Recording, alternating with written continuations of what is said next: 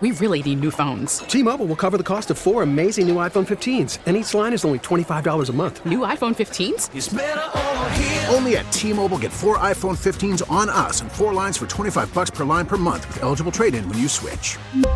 Minimum of four lines for $25 per line per month with auto pay discount using debit or bank account. $5 more per line without auto pay, plus taxes and fees. Phone fee at 24 monthly bill credits for all well qualified customers. Contact us before canceling account to continue bill credits or credit stop and balance on required finance agreement due. $35 per line connection charge apply. Ctmobile.com. Hey, Rob Bradford here. I have set out on a mission with my good friends at FanDuel to prove what I have known for some time baseball isn't boring. Now I have a daily podcast to prove it with some of the most notable people in the baseball world, screaming baseball isn't boring from the mountaintops or at least agreeing to come on our show. Players, managers, GMs, and yes, even the commissioner of baseball, Rob Manfred. It has been a constant wave of baseball's most powerful voices. So join the revolution. Subscribe and soak in Baseball Isn't Boring. Listen on your Audacy app or wherever you get your podcast. You'll be glad you did. Steve and Ted in the morning here on KNSS. It is uh, 732 on a Monday morning. Time for Mondays with the mayor, with Wichita Mayor, uh, Wichita Mayor Brandon Whipple. Good morning, sir. I almost forgot your name there for a minute. hey, Steve. Good morning. How are you? Yeah, I'm, it's Friday morning, and I'm struggling a little bit, Brandon, so bear with That's me today. we'll, we'll get you some coffee. You'll be okay. Yeah, I'm, I'm, I'm, I'm drowning. I'm drowning in it, but I'm not doing much good. Hey, listen, a little nice little rain came through last night. Not a whole lot of, of activity. A little wind with it, but at least we didn't get blown away. You know. That's true. So far, so good. I mean, you know, you never know the weather. Of course, we're all mindful of uh, the uh, destructive weather patterns that came through last year, tornado hitting uh, Andover and everything. So, um, def- definitely mindful. So I, I'm a little, uh, you know, I don't want to, I don't want to jinx us by uh, saying, you know, it's all good right now because you never know what's going to happen in the next few days. Oh yeah, yeah. We've got about three weeks left in winter. That doesn't mean anything because we've already started. The, we've started the so the tornado season. So anyway, uh, we've got a meeting this week. Got a workshop this week. Is that correct for the Wichita City Council? That's correct. So, because this is our last meeting of the month, uh, we have a uh, consent agenda, which is usually just nuts and bolts type stuff. Although there is one item on the consent agenda I, I do want to point out, especially to your listeners. Uh, what we learned at the end of last year, we really pressed uh, uh, folks taking advantage of our rebate program when it comes to um, electric tools or uh, or uh, stuff that conserves water.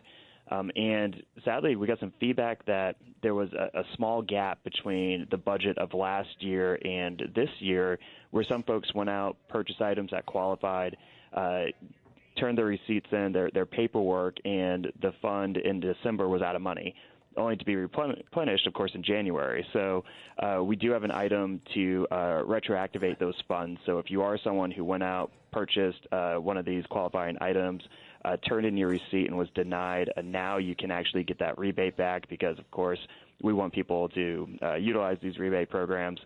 So that's one item on the agenda that I think actually is more than just keeping the trains moving. So, folks, if you again in December, November, if you bought one of these and the, we're told the rebate program was out of money, uh, we're going to fix that for you this week. And when it comes to the workshop, uh, we just have a few items, uh, a few interesting ones though. We're, we're talking about fireworks, which I think is going to be shouldn't be controversial, but definitely will be controversial. Yeah. Uh, you know, you can't win on this one. It's one of those where both sides of the argument, the ones who, you know, folks who are saying, hey, we should have less restrictions on fireworks, uh, I can see it from their point of view, and then the folks who, you know, say, hey, th- these are actually dangerous in our urban core, and of course, we have a lot of dogs and folks who, um, you know, we have larger population, particularly folks who uh, uh, who are older, who, who uh, might be sleeping during the time when some of these fireworks are going off. So it, it's a political issue I try to avoid, but you really can't. Uh, so we're going to have an update on our annual fireworks report, which might actually start some conversations about, you know, if we should make some adjustments to our policy. You know, it's interesting. Uh, Just a quick personal note. I didn't realize this, but the last Fourth of July, I was talking with my son, who uh, served in the military in, in Iraq and Afghanistan, and I didn't realize that Scott he when there's uh, fireworks going on, he you know he, he gets a little jumpy. He after being being around that stuff, and so uh, I, my own son, I didn't realize that. So you know these fireworks can be a little terrorizing for people like that, and and pets too as well. So. Oh, definitely. And the the issue with it is about safety, and and of course, uh, you know, we, we do have folks who um, come back from from serving in the military who fireworks are, are a little triggering to, to some folks more than others. Yeah. Uh, but also the real issue, and again, I, I, I get the whole, hey, we we should have the right to do, you know, to celebrate the Fourth of July how we, how we want.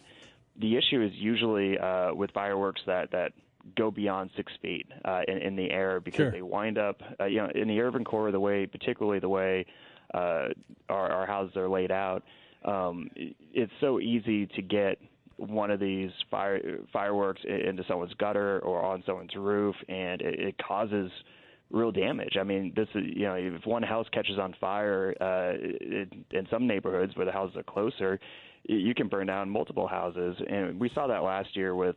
I, think some kids were playing with some Roman candles or whatnot, and uh, that you know I, I think uh, and it caused a house fire. And it's it's easy to think, well, this is Big Brother government is just stopping us from having fun, and yeah, that's part of it, I guess, when it comes to uh, uh, this, where it is more fun to have bigger, louder fireworks. But the reason behind it is a public safety reason, and I uh, I think we toy around with these uh, ordinances to try to find that sweet spot. Uh, you know, could we allow larger fireworks in a smaller amount of time frame, or uh, or so on? But that's probably going to be the policy policy discussion moving forward. It's a really a no win because again, you can see it from all angles. Um, but yeah, that we got to take on these type of uh, issues at the city level. So happy to do it. You're going to take on. You're going to talk about plastic bags, right? Yes, another another deep political issue, I guess. The- Well, we get the report from the Plastic Bag Task Force. Uh, this was um, initiated a few years back, actually, and the goal was how do we reduce uh, basically not not just plastics when it comes to the idea of recycling, and, and but also pollution, uh, trash that just winds up floating around Wichita, uh, just and winds up particularly in our water, uh, in our river, and so on. Uh, what's some of the stuff that we can do to prevent that uh, or to cut back on that in the future? Now, I do think that the task force uh, looks towards some cities who have taken stronger measures to reduce the use of single-use plastic bags.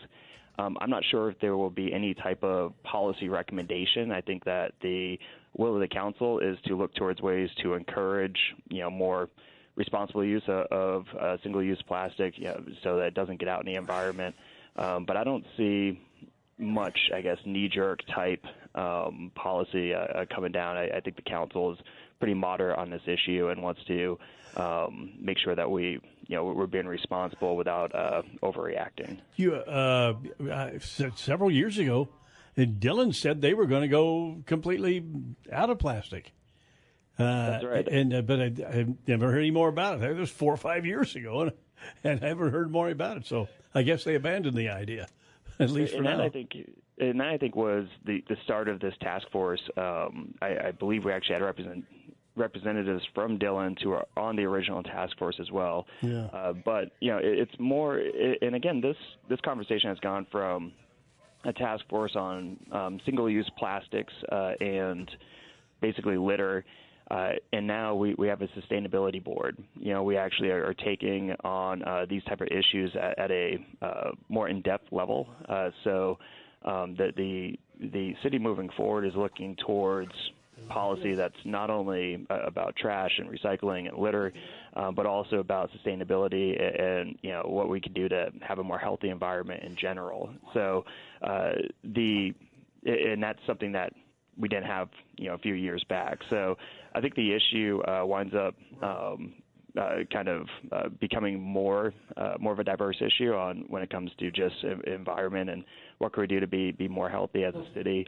Uh, of course, we, we got uh, ozone season coming up. Uh, that was something that Yep. uh, Megan follows very closely, uh, who works at the city here, and so we, you know, we do have an invested interest in making sure that we have uh, good air, good, less trash, uh, you know, less uh, contamination in our water, of course. So I think that's as we move forward, we are leaving just the topic of plastic and, and bags. That's important, but also going to a more overarching um, uh, discussion as we uh, think about the future of Wichita. Well, a couple of years ago, we talked about the fact that we probably need to plant, be planting some trees around Wichita too. Uh, that would help a lot, I think. Oh yeah, so we actually have a plan to to increase uh, the amount of trees we, we can plant. Sadly, uh, a lot of our trees they, they have a a life cycle where you, you have some of the mature trees that wind up getting sick, and if and I didn't know I don't know enough about trees to be honest, but for what I'm told, these trees actually they get sick, and just like us, they can pass that sickness or disease onto other trees. Hmm. Uh, so we have to take those trees out. Well, not all the time uh, does the city actually replant a tree once it removes a tree. Uh, so, in a lot of times in our budget, when they're looking for things to cut, the trees wind up getting getting getting cut. So, uh, no oh, pun intended, right? Yeah, yeah. I mean, budget wise. Uh, so, you know, how can we actually replenish those trees? There's uh, not just a um, you know a, a good environmental reason for it, but it's also an economic uh, issue as well. We see that uh, our heat map actually shows that we have less trees in the lower income areas than we do in uh, the more wealthy areas. And what that does, it makes those areas literally hotter uh, than areas yeah. with more of a tree canopy, sure. which means those folks are spending more money on uh, electricity to cool their houses in the uh, in the summertime. So, you know, there's a we we got to get back to a, a responsible plan to ensure that if we're going to remove a tree, we plant it, and then also what can we do to regain um, that tree canopy that we lost over the last decade or so. All right. Well, uh, as always, thanks for being with us. We'll check in with you again next week on Mondays with the Mayor with Wichita Mayor Brandon Whipple. Steve and Ted in the morning here. It's uh, 742 uh, on this Monday morning. And coming up, we got a uh, Wichita Business Journal update on the way.